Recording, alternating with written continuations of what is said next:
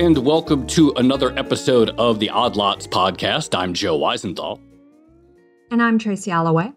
Tracy, you had a great piece, I want to say, this morning uh, for our blog about some of the uh, interesting dynamics happening in the economy right now. Oh, thank you. I really appreciate that. Yeah, no, we're we're in this weird moment where obviously, at least on a headline basis, the economy still still seems to be growing very rapidly out of uh, the pandemic, Delta variants aside, and we'll see how the effects that those have. On the other hand, we are seeing inflation uh, in a way that we really haven't seen in years. And there's significant uh, debate about why that is, the degree to which policy has contributed to that inflation, the degree to which policy should ameliorate that inflation. Mm. And of course, as you sort of discussed in a very big picture framework in that piece, there's just these sort of like these bigger questions about supply side capacity and the various uh, log jams and supply chain bottlenecks that we're seeing really all over the place right now. Totally. So I think I called it the choke point economy um, in that piece. And the idea is that even though on an absolute level, uh, you know, economic growth looks pretty good, there's a lot of stuff being produced in the economy on an absolute level, but on a relative basis, you can see these blockages, these shortages showing up in lots of different things um, and in ways that are not always um, productive or helpful to society or the wider economy. And so the question then is do governments and policymakers start to step in to try to relieve some of those blockages? Yeah, and you know, there are so many interesting policy things. And, you know, this is, of course, something that we've talked about a long time.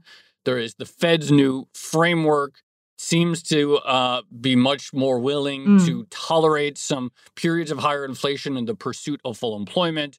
There is the massive amount of uh, fiscal spending, the likes of which we've never seen before in 2020. There's further, uh, there's a further infrastructure bill being debated. So amid all of these sort of moving pieces in the real economy, we're also in sort of, I guess you could kind of say uncharted, uncharted uh, policy territory as well.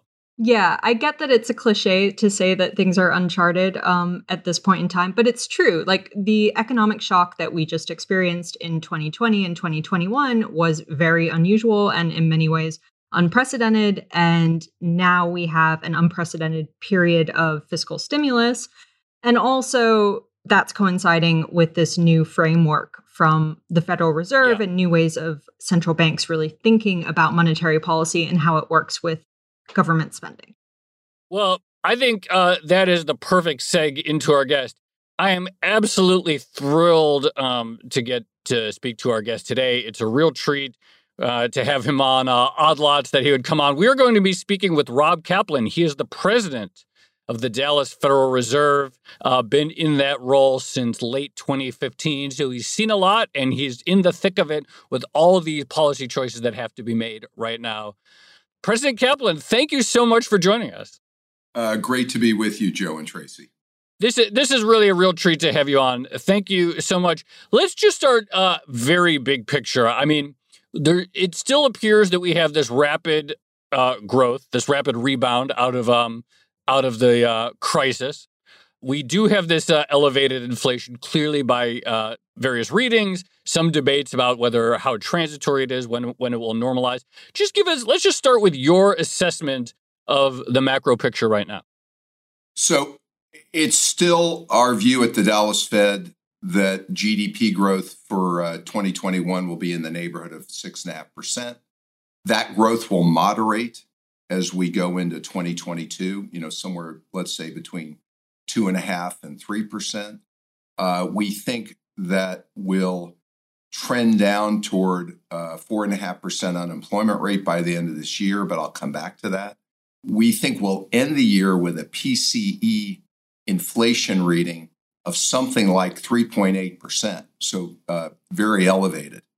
And I'll, I'll talk more about that. Uh, the big issues we're facing uh, between now, uh, certainly in the end of the year, are more about supply than demand. There's plenty of demand in this economy. You, you all were talking about it in your conversation, but everything we see suggests that consumer demand is strong and demand generally is strong.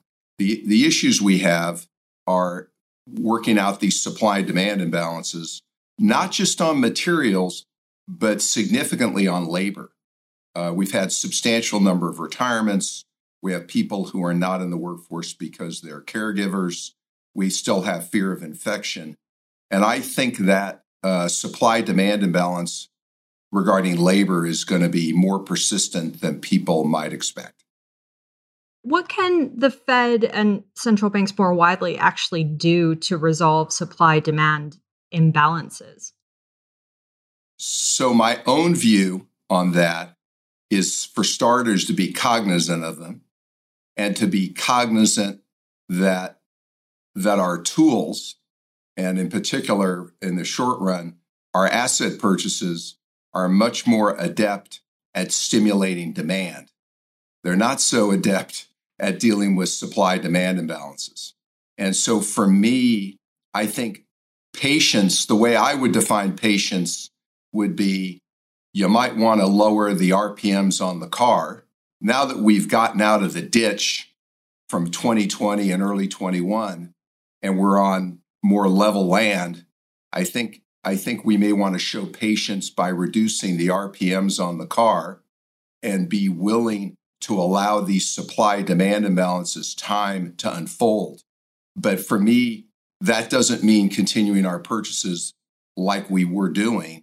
It means showing some patience by realizing we're in a different situations than 2020 and early 21 and showing some restraint uh, on our purchases.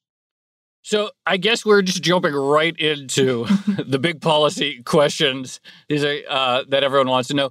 Do you agree with your colleague uh, Chris Waller then that perhaps it makes sense to begin the taper soon, maybe as soon as uh, October, get it finished sometime early next year? So, so to answer that, let me step back for a moment. People talk a lot about substantial further progress. We have a substantial further progress benchmark. What I've been saying for the last number of weeks and months is there's one other significant criteria, and I would I would refer to that as efficacy.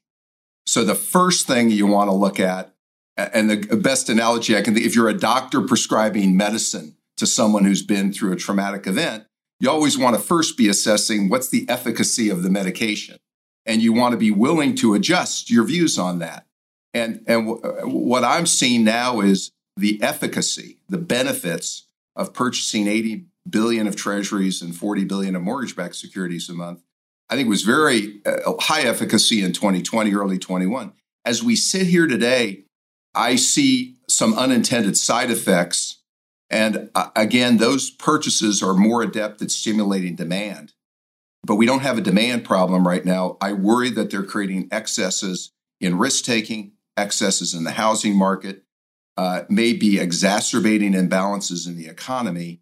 And so, for me, therefore, the bar for substantial further progress is lower because I don't see, I, I, I'm starting to question the efficacy of our purchases. So, in that regard, I would rather begin adjusting these purchases soon I don't want to actually get into what the months or the calendar, but I would be supportive of adjusting these purchases soon. Uh, but the other thing I would say is once we start the adjustment process, I would probably be prefer to have it be more gradual.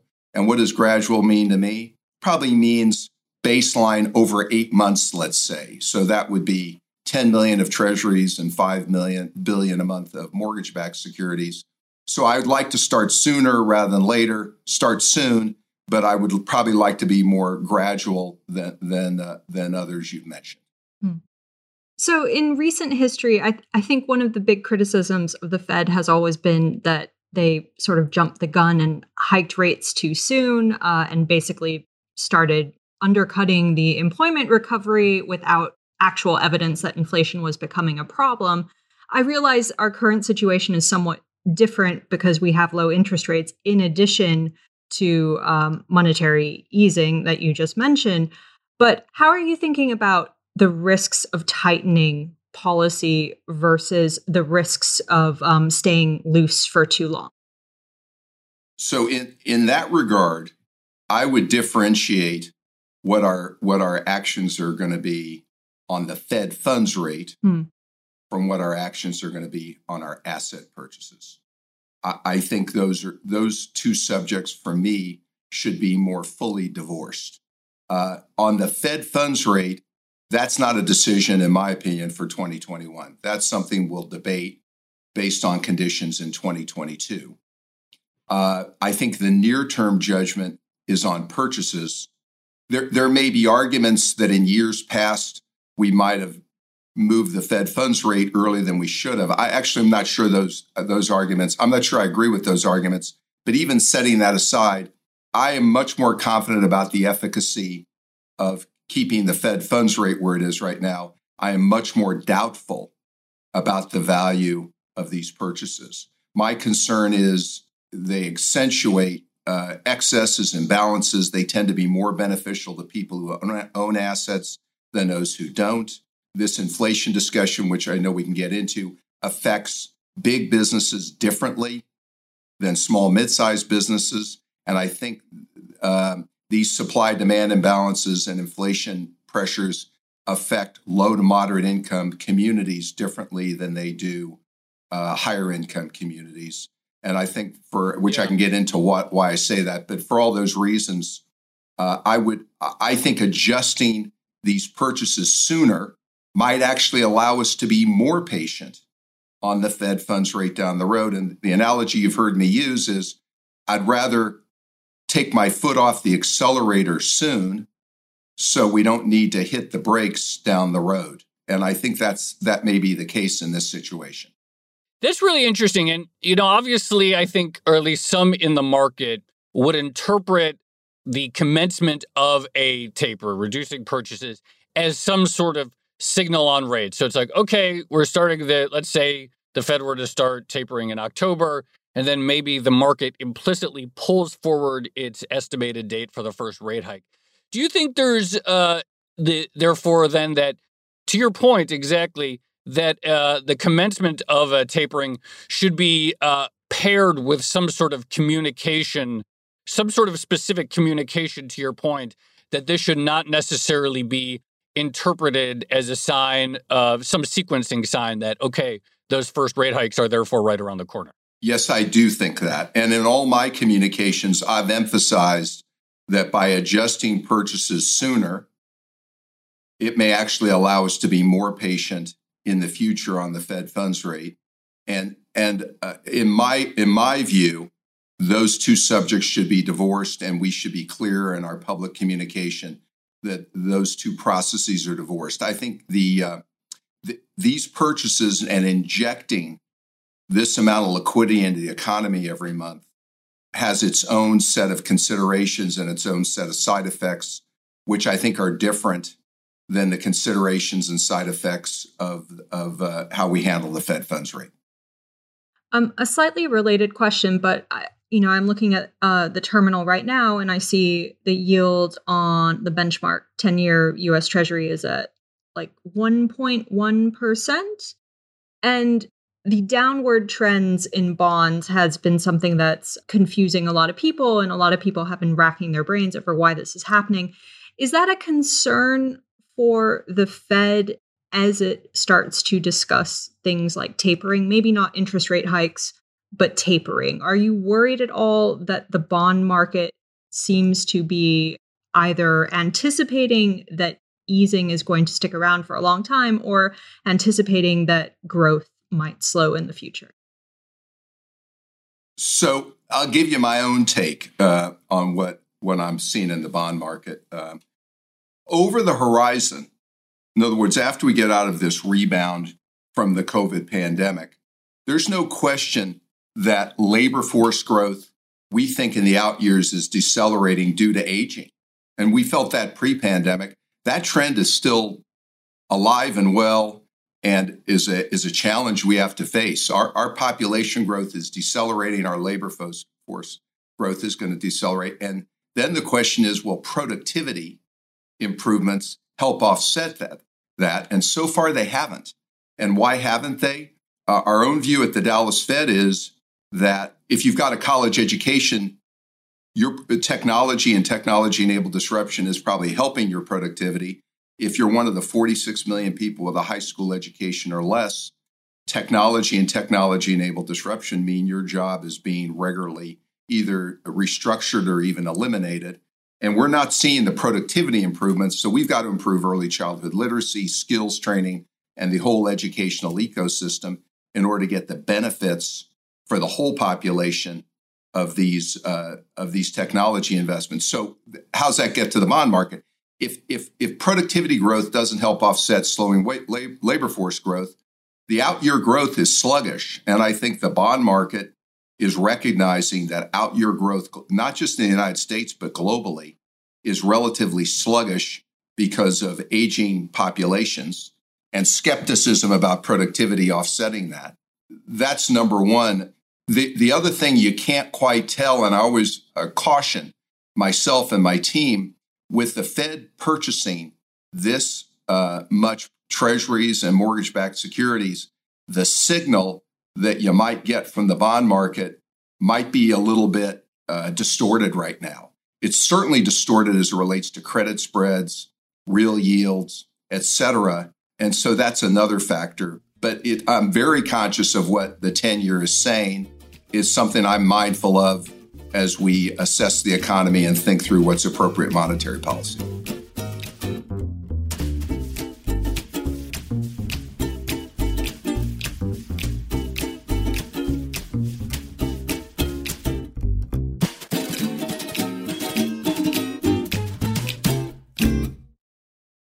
Talk more about uh, the productivity problem. I mean, we started this discussion, me and Tracy, talking about some of these supply chain issues, these sort of like real breaks that are in the economy. There is a limit to say how many homes can be built because there's a limit to how much uh, lumber could be delivered. There's a limit to how many cars could be made because there is only so many semiconductors and i'm sure you know all of these things are very things you're very aware of when you think about like, all right, you mentioned say early childhood education and literacy.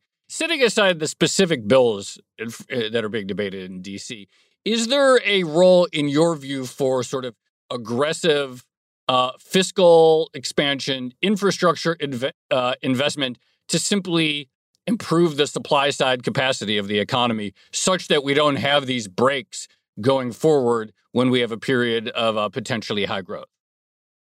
So I do believe that investment in infrastructure, including Wi Fi, uh, is different than fiscal policy that simply stimulates current spending, i.e., fiscal policy, either tax related or otherwise, that just stimulates current spending, gives you a short term bump, and then you revert back down to trend based on all the work we've done here. Infrastructure spending, on the other hand, and those type of investments ideally if they're well done should be 20 or 30 year investments should that should help improve productivity. And then related to that we need to improve early childhood literacy particularly for the fastest growing demographic groups and we need to improve uh, skills training. Some of that can be done with local money by the way it may not take government money but i think that's another investment that will help improve productivity. And i think all those investments my own view would be money well spent. How do you see monetary policy more generally interacting with fiscal stimulus and a greater propensity, at least in the US, towards government spending? So we hear a lot from central banks talking about, you know, monetary policy can augment fiscal stimulus and there's the potential for a sort of virtuous cycle there. But I'd love to get your thoughts on it and maybe talk specifically about how it's changed or hasn't changed um, the way you and the Fed um, think about monetary policy? My own view is I do not think it's the role of the Federal Reserve to either monetize the debt or to facilitate uh, government spending. Now, in the in the height of the crisis, uh, I think it was important that the Fed bolstered the functioning of the Treasury market and took a number of the extraordinary actions we took in order to ensure that the government can do what it needed to do from a fiscal side to fight this crisis. But setting aside what we did in a crisis, I think in more normal times, which we're now uh, emerging into, I don't think the Fed, it's an appropriate role for the Fed to be monetizing the debt or facilitating government spending. And I think it's very critical that we don't convey the impression to the public that that's part of our role. And I think there might be some confusion out there on that on that subject. Let's zoom out a little bit, actually, and talk more about uh, the conduct of monetary policy because it is August 2021. So we are approaching the one year anniversary of the Jackson Hole Conference. We're going to have another one. The but the last year's was pretty consequential, and the Federal Reserve, uh, the chairman, uh, rolled out this new uh, framework, flexible average inflation targeting, with this uh, premise in mind that uh, you know two percent would not necessarily be the ceiling that there would be some uh, catch up potentially, that the Fed would be more uh, patient. And furthermore, uh, the, that that framework was bolstered by further messaging that there's going to be a real renewed focus on hitting the employment side of the mandate and that it was not going to be uh, this sort of like preemptive tightening. Tracy already sort of referenced it, but really want to see like evidence of the uh, employment side of the economy maxing out you were sort of skeptical and you were dissented a little bit, and you also worried that some of the policies that established would, quote, tie the hands of future committees. How do you feel about them now? Was it right for the Fed to adopt this view of let's really uh, go as far as we can on the employment side? And how do you see in August 2021 your concerns about future committees' hands being tied? So, the on the framework, I supported and voted for the framework.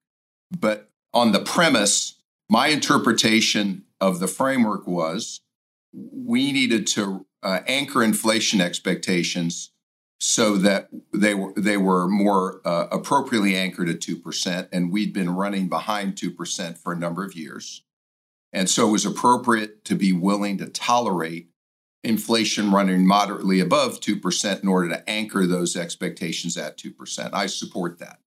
Uh, I also supported being somewhat less preemptive in anticipating inflation at the cost of potentially uh, improving uh, employment and inclusive employment in the economy. So that's on the one hand. After we approved the framework, then we got into forward guidance in our September right, 2020 right. meeting. That's where I dissented. And here's why for two reasons. What that forward guidance said is we're going to keep rates at zero until we've reached full employment and we've reached uh, price stability. And I felt uh, I dissented for two reasons there. Number one, I don't think it's good practice for the Fed to be specifically making commitments on the Fed funds rate literally years in advance to a future context where we don't know the, the facts of that context. Today's a great example. I don't think in September of 2020 we anticipated that inflation would be running as high as it is now. We didn't anticipate the supply demand imbalances on the labor side that we're seeing. Th- that's a classic case where you want to be very careful about making forward commitments. Number two, I would have been willing to say in September 2020 that we would have been we would remain highly accommodative until we reach full employment and price stability. But that's different than keeping rates at zero. Uh. As you as you approach full employment and price stability, the neutral rate starts to drift up. As if as the neutral rate drifts up, if you're committed to keeping the Fed funds rate at zero, it means you're actually getting more and more and more accommodative as you approach full employment and price stability. I don't think you want to get more and more and more accommodative. I think you might be willing to stay highly accommodative, but I think uh, I think it's probably appropriate, and future committees, my guess, will think so too, that you want to make some adjustments to remain highly accommodative. But there's a difference between doing that and keeping rates at zero. So I felt it was too rigid uh, in tying the hands of future committees, and that's why I dissented. You mentioned the importance of anchoring inflation expectations at 2%. And of course, there is some irony that, you know, as soon as the Fed introduced this new framework and said it would tolerate inflation um, going above or under 2%, um, sort of moving in this range, of course, after many, many years, the Fed finally seems on track to reach its inflation target at precisely the moment that it said it, it's, you know, less important. I, I wonder how are you thinking about inflation expectations at the moment? And are you seeing any evidence that those are starting to increase? Yeah. So what here's what I'm seeing broadly from from contacts. We're seeing in our work at the Dallas Fed a broadening of price pressures. Hmm. So on the on the positive side, some of the extreme moves in say used cars, lumber, other individual items, we're expecting those uh, may well moderate somewhat. But on the other hand, what we're seeing is a broadening of price pressures. Why? Due to the semiconductor shortage. That's starting to ripple to a broader range of consumer items. Material shortages, we think, will be more persistent than some might expect. And again, the supply demand on labor, that and those imbalances we think here at the Dallas Fed will take longer. And so our expectation for 2022 is that the headline PCE number will be in the neighborhood of two and a half percent. So it won't be, it might not be the eye popping numbers that we're seeing this year, but it will be still be elevated what I'm learning in discussions with contacts, big businesses will be able to handle uh, elevated inflation much better than small mid-sized businesses. Big businesses can use scale. They're they're actively merging. They can invest in technology. Small mid-sized businesses don't have those levers. And what I'm hearing pretty broadly is is uh, most businesses I talk to are are raising prices, intended to raise prices more, and are getting more confident about their ability to raise prices. I'm also seeing that, again, if you're a low, moderate income person with a job, higher inflation is biting into your share of wallet more so than it does somebody who's more affluent. And uh, I'm hearing a lot from low, moderate income communities and their representatives that we, we do extensive outreach, Rich, that they're seeing real stress in trying to make ends meet, even though their constituents are heavily employed. And so, what does it tell me? It tells me it's very important that the Fed anchor inflation expectations at 2% and that, yes, we, we want to meet our inflation target of 2%, but we also want to be cognizant of the impacts of uh, letting inflation uh, run a little bit uh, uh to excess and so uh, I take that 2% commitment very seriously. And it, back to where we started, that's one reason why I'd rather soon take the foot somewhat off the accelerator, uh, reduce some of these excesses and imbalances, or, or, or do less to be perpetuating them so that we maybe have more flexibility down the road in how we can handle uh, the Fed funds rate in 2022 and beyond. Do you see momentum building on the committee for that view start to take the uh, foot off the accelerator on the asset purchases side? I probably I, will avoid speaking for the committee, but I, I, do believe when I started uh, speaking out, I guess it's now two two and a half months ago. I felt it was very important that the tapering discussion get on the agenda, that we begin the debate, and I think I, I, I at least am a much more comfortable that as a committee we're in a much better place and that we're actively having the debate we're obviously having disagreement, but I think that's healthy. But I have a lot of confidence in the FOMC that when we debate and disagree and we put these items on the table, you know, we'll we'll get to better policy judgments. So I'm much more comfortable where we are right now than where we were, say, a couple of months ago. I, you know, I want to go back to what you were just talking about the moment before context um, that you have in your uh, district, and you kind of uh, talked about this earlier that you expect labor imbalances to persist a while. Dallas Fed president, Texas is one of the states that ended the unemployment insurance expansion earlier than the rest of the country, and it's sort of like this real time laboratory, or some of these states a real time test the degree to which that has had an impact on um, labor availability. And so I'm curious in those conversations you have, particularly with business leaders in your district, what are they seeing on the labor side? What was the impact of that? And why do you expect that these labor imbalances will continue perhaps for longer than people think? So I've felt for some time, and I've said this publicly, that the unemployment benefits were only one piece of a larger puzzle. And what's the larger puzzle? We've had 3 million retirements uh, since February of 2020. We have a million and a half approximately workers who are caregivers who've left the workforce. Uh, uh, we, we still have fear of infection. And some of these workers will come back into the workforce, but some of these workers are 55 and older and they're in reasonably good financial shape. And COVID has caused them to rethink whether they really want to re enter the workforce. I'm hopeful that with expanded childcare, in person school, that will help get a chunk of the caregivers back into the workforce. But uh, this aging issue, which has been with us for years, is going to stay with us for the foreseeable future. And every data point we look at, and I'll talk with my contacts also, suggests the labor force is now much tighter than these headline statistics would indicate. And I, and I think when you lose 3 million workers to retirement and a million and a half to, to caregiving, even if you get some number of them back, and again, with demand being very strong, we don't have a demand problem. Great Recession aftermath was about a lack of demand. The aftermath of the COVID downturn is more about supply and supply demand issues. It's not a lack of demand. And I think it's very critical that we recognize that. Mm. So, a question related to um, the labor tightness point.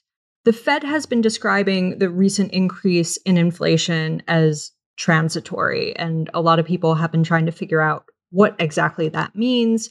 Could you maybe describe whether or not the Fed has sort of signposts or things that it is looking at to determine whether or not inflation has gone from transitory to something um, that is more of a permanent problem? And then, secondly, I often wonder if the Fed kind of regrets the choice of words um, on transitory. Like maybe, maybe the right way to frame it would have been narrow inflation, like inflation in specific areas and specific things, and what you're looking out for is broader signs of inflation. So, Tracy, you'll notice from my public comments over the last three months, uh, I've resisted using the term transitory. Mm-hmm. I would have preferred that the FOMC did not use the word largely, the term largely transitory, and I've been fairly vocal about that. I've said consistently I, don't want to put a label on on what we're seeing. Mm. What we are seeing is yes, to your point, a number of extreme price moves, uh, used cars uh, as an example. But what we're also seeing uh, is a broadening of price pressures. Contacts I have in semiconductor industry and a range of industries are telling me that these supply demand imbalances for materials are going to last longer than people might have expected. And, and I do believe the supply demand imbalances for labor will last longer uh, and will be more persistent. So no, I, it's it's a term I would prefer not to have used, and it's a per, it's a term I've avoided using. You know, I want to go back to something you said that was interesting, and this idea that if if the Fed is committed to keeping rates at say zero until full employment, maximum employment is reached, then implicitly it's actually increasing the uh, stance of accommodation because the neutral interest rate is theoretically going up as that approaches. And if the nominal rate of uh, Fed policy is the same, then you're increasing accommodation. That being said, I do feel like in recent years, there has been uh, some growing skepticism that some of these variables, like, say, the neutral rate of interest, are really knowable in real time. And I think even Chairman Powell, I don't remember whether it was his 2019 Jackson Hole speech or maybe his 2018. I think uh, 2018. 2018 speech, right. Questioned whether sort of real time stars, so to speak, R star and so forth, are useful, that in real time we can actually sort of like know these things. How have you personally, or have you personally, in, you know, Setting aside the pandemic and watching the unemployment rate fall from 5.5% to 4.5% to 3.5% without a meaningful pickup in inflation, have you personally, I don't know, changed any of your views or premises about the knowableness of some of these vari- variables? Yeah. And, and I'll start with the background. I'm not a PhD economist, I'm a business person. So, as a business person, I was trained over a couple of three decades that uh, theoretical data points are useful to think about, but you got to be very careful about uh, understanding there's a great deal of unpredictability and uncertainty about them. Having said that, I think the concept that there's an equilibrium rate is a is a good concept. Trying to get to uh, specific as to what that neutral rate is, that that's the part I'd be careful about. And so I, I think the concept that there's probably some equilibrium rate, and that that, by the way, that equilibrium rate, because of aging demographics, uh, I think has been declining. Uh, and you can see it in the declines in treasury yields and, and government bond yields around the world. That's a pretty good indicator that prospects for future growth are more sluggish. And that tends to have a downward impact on the neutral rate. And so uh, that helps explain why the Fed funds rate and other central banks around the world have had much lower interest rates than they have historically. It's because prospects for future growth are more sluggish. So I think that concept is a useful concept. Now, the, the other thing we've done a lot of work here on the Dallas Fed, though, regarding inflation, is there's a big structural trend that's been going on for the last number of years in the economy, and it's technology and technology enabled disruption. That has limited the pricing power of businesses. And, and this is why I've said, as you see more wage pressure and supply demand imbalances for labor, those businesses that have scale and can use technology to work around that have a distinct advantage. Small, mid sized businesses, uh, local restaurant, retail store don't really have those levers. And that's why we're, we're seeing a divergence between how small, mid sized businesses are dealing with these wage pressures and uh, inability to hire and large businesses. And for small businesses, it's it's really it's restricting their hours, it's eating into their margins, it's causing them to question their business model. It's pushing many businesses I talk to to think about merging and getting scale. And, and I think that's uh, that's an important trend to be aware of.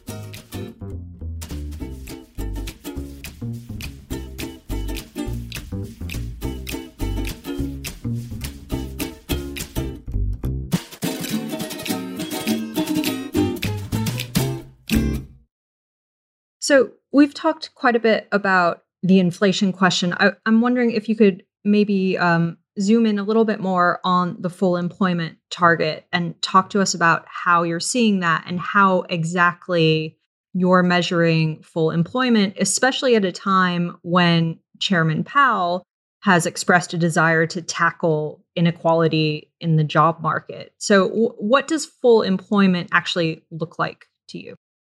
So, Pre pandemic, I looked at a full dashboard, but I bored in specifically on the headline unemployment rates for the whole population uh, for Black citizens, Hispanics, women, those with high school education or less, uh, as well as uh, a measure called U6 unemployed plus discouraged workers plus people who work part time who would rather work full time. Mm. I still look at all those measures today, but I, we broadened out our dashboard dashboard even further to look at things like open jobs, the quits rate, some of the conference board measures. And I think that I, I think it's very appropriate to be looking at different groups to look at their um, their labor force participation and unemployment rate and trying to look at opportunities to reduce the, the slack in those groups and get them back into the workforce. But I think in assessing how tight the labor force is, it's never been more important to look at a wide, wider set of benchmarks than before. And that's why you're probably not going to hear me use pre pandemic targets uh, in thinking about full employment today. I think structurally, these supply demand imbalances are more pronounced. I think we've got more structural issues. So it makes me look at a much wider number of items and a much bigger dashboard that I looked that I looked at pre-pandemic. And that's caused me to say, and we wrote a piece on this two months ago, the labor force, from what we can tell, is much tighter than the headline measures would suggest. Can you explain that why? Because, you know, one of the things, obviously, and you mentioned it, economists on Wall Street now are now looking at things like the black white unemployment gap. And I don't think I would have ever recalled seeing Wall Street research really like focus on that right. as one of the, you know, two years ago, let alone a year ago, and, even. And, and we've been looking thing. at it. Yeah. We've been looking at it here at the Dallas Fed ever since I for five years. And so, what do you see? Like when you see that, and it had started to narrow significantly um, pre-crisis. It then then got blown out again. But what do you see now when you look at that and when you say you think the labor market may be tighter than some of the traditional measures suggest? What are you what are you looking at on your dashboard? Uh, we took a step backward, unfortunately, uh, during COVID, and we saw we we were seeing uh, improvement pre-COVID, and now we're we're seeing more divergence. It's it's starting to improve and a little and, and there's some narrowing, but we've taken a step backward. Even worse, we've seen uh, a number of issues. We've seen a drop in enrollment in skills training among uh, Black and Hispanic students. And I hear this from superintendents. We've seen senior classes in at risk communities having a lower graduation rates. We're seeing higher dropout rates. And we're hearing lots of reports from school superintendents I speak with who are telling me they worry that, you know, grade school kids, uh, particularly those who had to work remotely and, and from at risk communities, have probably fallen behind more and they're trying to figure out a way to catch them up. So we're seeing all that. So some of that can be dealt with through monetary policy, and some of it means real local action, and maybe in some cases, national action to improve early childhood literacy, full day versus half day pre K, more access to Wi Fi, better childcare access, uh, more childcare access where kids are read to, beefed up skills training. I think it's going to take all those pieces of the puzzle to help address these issues. Hmm. Um, a very broad question for you now, but I'd love to hear your answer. So, the past year or so has clearly been unprecedented in many ways. Is there one thing in particular that stands out to you as surprising or unexpected? I think that the structure of the economy continues to evolve. So, technology, technology enabled disruption and scale was important pre pandemic. It's become even more critical today. I think the importance of access to childcare, uh, early childhood literacy, improving uh, and awareness and access to skills training is even more important today because uh, I think I'm disappointed. I guess one surprise is a disappointment is uh, I think some of these supply demand imbalances on the labor side, some of it can be addressed with monetary policy, but we need a, a broader action I think these structural changes in the economy and these persistent supply demand imbalances in the labor force is an unfortunate development and a surprise. We can do something about it, but we got to call it out first and then take actions broadly to address it. Um, and and so I'm I'm hopeful that by me talking about this and talking to local leaders about it and national leaders and taking actions here at the Dallas Fed, we'll take some of those steps to address these issues but that's probably the biggest challenge and I guess development since the pandemic that uh, is is more uh, pressing.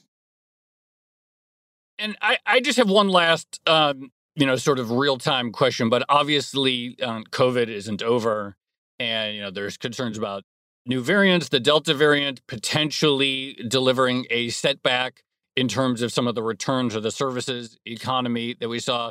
I'm just curious, like from a sort of like risk management perspective and you know thinking about the next several the net the sequencing of policy going forward is that something that you're uh, that you're thinking about and watching? We really are and spend an enormous amount of time and i'm talking to infectious disease experts every couple of days and doctors and broadly uh, we've been doing this for months.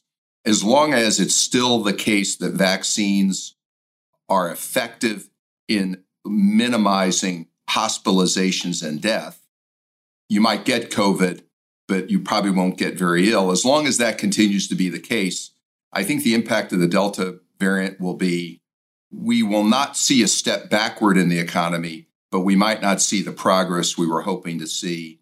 And I think it's going to delay the matching process uh, between uh, businesses who are trying to hire workers and workers stepping into the economy. And it probably will exacerbate some of these material supply demand imbalances and labor supply demand imbalances. It doesn't mean we'll grow more slowly, but I think it may, we're going to have to be even more patient in seeing this matching process occur, would be my guess. So you mentioned at the very beginning of this conversation that one of the reasons you were keen on tapering sooner rather than later was because of excesses and risks building up in the market. And I, I just wonder, you know, interest rates and asset purchases tend to be a very blunt tool to change um, behavior in financial markets. Is there something that the Fed could be doing on the macro prudential side to address that issue?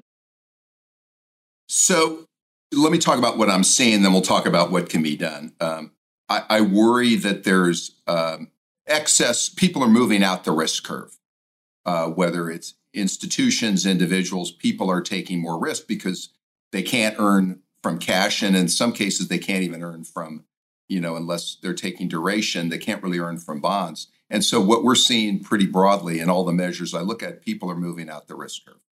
And credit spreads are historically tight. The question is then well, when when those excesses get more normalized, that could be a jarring adjustment. And then I look at the housing market and we see that the Fed is buying a meaningful, meaningful percentage of net new mortgage backed securities issuance.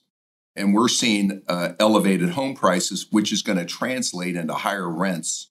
Again, what I worry about is for low, moderate income communities, rent increases are coming for those communities, and I worry about their ability to absorb them.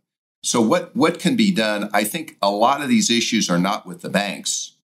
Uh, I think, while not perfect, stress testing uh, and tough capital requirements with the banking sector have uh, have had a very uh, have had a meaningful positive impact.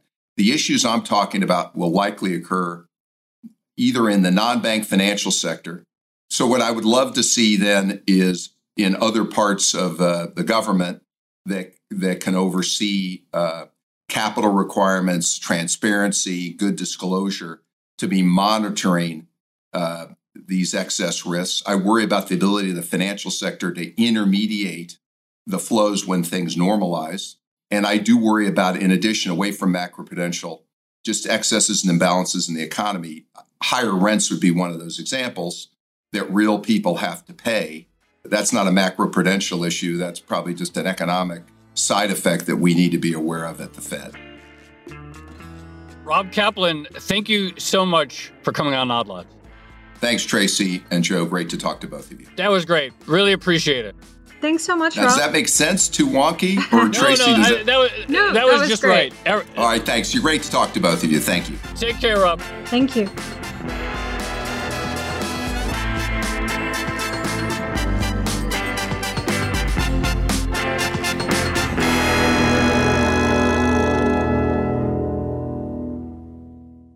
Tracy, I don't know. I always sort of have to like pinch myself that these important policymakers come on our podcast. It's always like such a treat to uh, hear from them. No, for real, it's really cool. No, totally. Um, it's always fascinating to hear directly from a policymaker who is actually thinking about this day in and day out and trying to address it. Um, one of the things I thought was interesting, and I think one of our previous guests, it might have been Jon Turek, brought up this idea that hmm. as you approach full employment while yeah. keeping rates and monetary policy low, you're clearly sort of easing more and more yes. and more. Yeah. And and when when you look at it through that perspective, then Rob's call to taper sooner rather than later doesn't look so extreme.